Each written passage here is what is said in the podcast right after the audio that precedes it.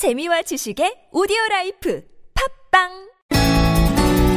네, 야4당이 당초 오늘 열리는 본회의에서 정세균 의장의 직권상정을 통해서 특검 연장을 위한 개정안 처리를 공언을 했지만 무산이 됐죠.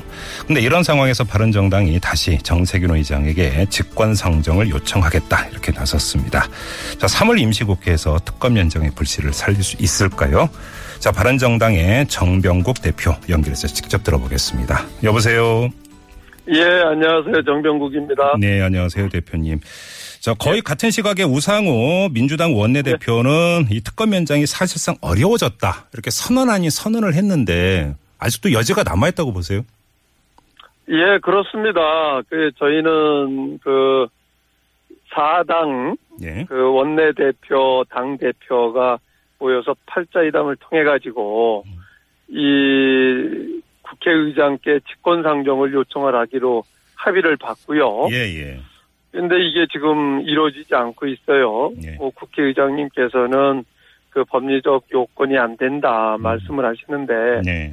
저는 뭐 이게 그 이전에 정의와 의장 때에 그 테러 방지법 처리됐던 과정도 있었고 네. 이것을 통해서 보면은 저는 충분히 음, 뭐 요건을 따질 문제는 아니다 네. 이렇게 봅니다. 예. 따라서 지금 국민적 요구도 그렇고 그래서 이 직권 상정해야 된다 음, 하는 것이 저희 바른정당의 입장입니다. 예. 근데 지금 정세균 원장은 여러 차례 직권 상정 요건이 안 된다라는 의사를 밝혔고 지금 대표님이 말씀하셨던 그 테러 방지법 직권 상정 같은 경우도 그게 좀 네. 국가 비상 사태가 있는데 국가 비상 사태로 봐서 그 직권 상정한 거 잘못된 거 아니냐 이런 취지의 주장도 이미 정세균 원장이 내놨거든요. 그렇다면 비상 사태의 그 상황이라고 하는 것은 네네. 지금 뭐 대통령이 부재한 상황이고 음. 탄핵 절차를 밟고 있는 상황이고 대통령이 그 피의자로서 당사자가 되잖아요. 예예. 이것보다도 더 그 비상 상황이 어디 있겠어요. 음, 저는 뭐 이것을 어떻게 해석하느냐. 그리고 야사당이 그것도 뭐 3분의 2가 네. 그 동의를 해가지고 요구를 하면 음, 당연히 해야죠. 이게 지금 뭐 원내 교섭단체 그가 모두 합의를 해야 된다. 예. 이게 이제 저희들이 만든 법이지만 잘못된 법 때문에 음. 해야 될 일을 안 하는 것은 저는 잘못됐다 이렇게 봅니다. 그, 자, 그러면 그 정세균 의장이 요청하는 거 말고 정말로 직권상정을 끌어낼 수 있는 다른 묘책이 있을까요? 지금 그게 이제 그런 절차를 밟을 수만 있다라고 하면 예. 왜 직권 상정을 요구를 하겠어요? 그 그러니까요. 방법이 없으니까 예. 결국은 이제 마지막 남은 방법은 음. 의장님께서 직권 상정하는 수밖에 없다. 예. 그래서 야사당이 200명이 넘지 않습니까? 야사당이 합치면 음. 3분의 2가 요구하는 건데 네. 그건 당연히 해야죠. 근데 다른 방법과 관련해서 지금 법사위원장인 권성동 의원이 바른정당 소속이고요. 그래서 권성동 위원장이 어, 이 안을 법사위에 상정을 해서 통과를 시켜서 본회의로 넘기면 되는데 아니 권성동 그런 위원장이 절차를 정상적으로 밟을 수 있다라고 하면 네네. 왜 처음서부터 직권 상정을 요구를 했겠어요? 음. 법사위에서도 지금 관행이 네네. 여야 간의 간사 간의 합의가 이루어지지 않으면 음. 그 법안 상정을 할 수가 없어요. 지금 관행이에요, 그게. 예. 그렇기 때문에 지금 못하는 거죠. 그래서 지금 그 마지막 남은 게 그렇기 때문에 의장님의 음. 직권 상정만 남은 거예요. 예. 그걸 정상적으로 할 수만 있다라고 하면 왜 직권 상정을 요구하겠습니까? 근데 관련해서 더불어민주당의 이 정책위 수석 부위원장을 맡고 있는 홍익표 의원 같은 경우는 바른정당이 이중 플레이하고 있다 이렇게까지 비판을 했던데요. 바- 그러니까 이게 네. 정말 그 적반하장도 유분수지요. 음. 만약에 그렇게 얘기를 했다라고 하면 이중 플레이가 아니라 지금 그 더민주당은 완전히 대권 전략적 차원에서 접근을 하고 있다고 저희들은 그런 그 비판을 그렇게 하고 싶어요. 그 말이라고 합니까 그거를? 어, 전략적 접근이란 건 어떤 뜻이에요, 대표님? 결국은 특검 연장이 네. 저희들 듣기로는 음. 결국은 대선 국면에서 더민주당 지금 그 앞서가고 있는 문재인 후보에게 전혀 도움이 되지 않는다. 네. 이런 얘기예요. 어, 그렇기 때문에 소극적이다. 음. 그래서 지금 국민의당에서도 이 부분에 대해서 아주 질타를 하고 있는 것 아닙니까? 예. 저희들이 말, 그러니까 말을 하지 못해서 말을 안 하는 게 아니에요. 음. 그러나 최소한 야사당 간의 사자 팔자 회담을 통해 가지고 예. 우리가 합의를 하고 음. 원칙을 갖고 협조하자 그러면 협조할 자세를 가져야지 그런 식의 얘기를 하면 되겠습니까? 예. 그럼 뭐 그 여의도 정치권 일각에서 지금 대표님이 언급했던 뭐 더민주가 네. 사실은 특검 연장이 좀 소극적이지 않는가 이런 그 주장이 있는 것으로 이제 전해지고 있는데 그럼 대표님 전해지고 있는 게 아니라 지금 실질적으로 그런 거잖아요. 네. 그러고 저희들에게 뒤집어 씌우는 예가 어디 있어요? 음. 만약에 그게 그런 어떤 상임위원회에서 절차적으로 다 진행될 수 있다라고 하면 예, 예. 직권 상정을 왜 하겠어요? 음. 그게 안 되니까 직권 상정을 하는 거죠. 자, 그럼 저희가 며칠 전에 더불어민주당의 예. 이제 원내 수석 부대표 맡고 있는 박완주 의원하고 인터뷰를 했는데요.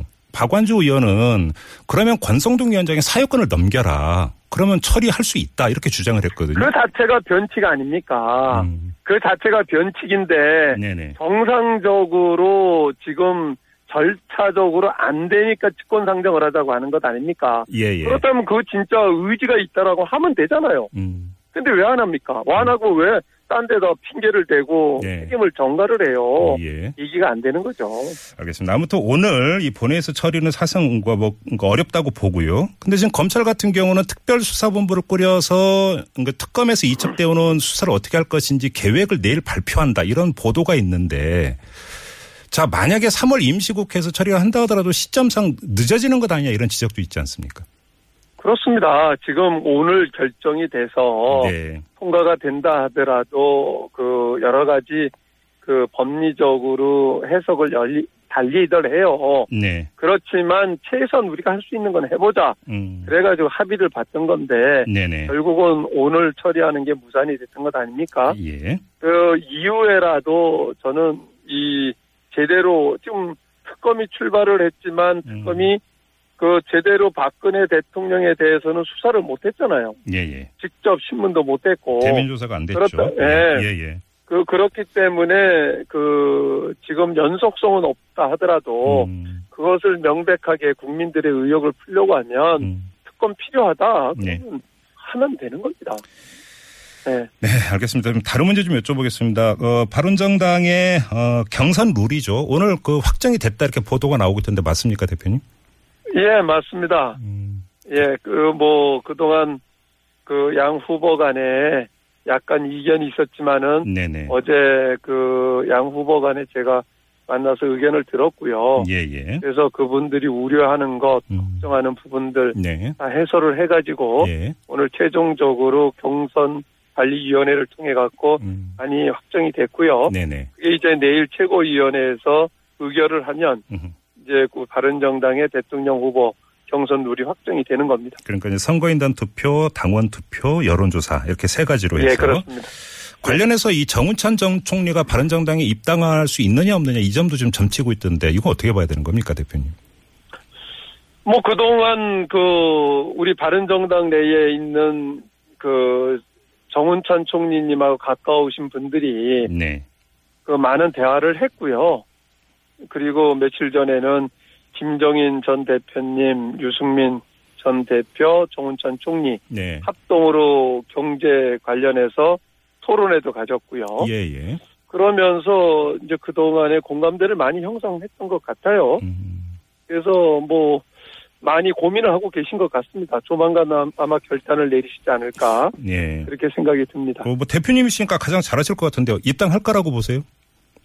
뭐 저 입장에서는 대선 후보들을 가장 공정하게 관리해야 될 입- 입지에 있잖아요. 아, 예, 예. 그렇기 때문에 제가 뭐 그 부분에 대해서 적극적으로 영입했다 안 했다 뭐 이런 얘기를 하는 것은 네. 옳지 않고 네. 직접적으로 영향을 미치는 것은 옳지 않, 않기 때문에 네. 제가 객관적인 입장에서 말씀을 드리는 거예요. 뭐 근데 이게 흥행과 관련돼 있으니까 또 이 흥행 몰이는 당 대표의 또 그 임무 중에 하나 아니겠습니까, 대표님?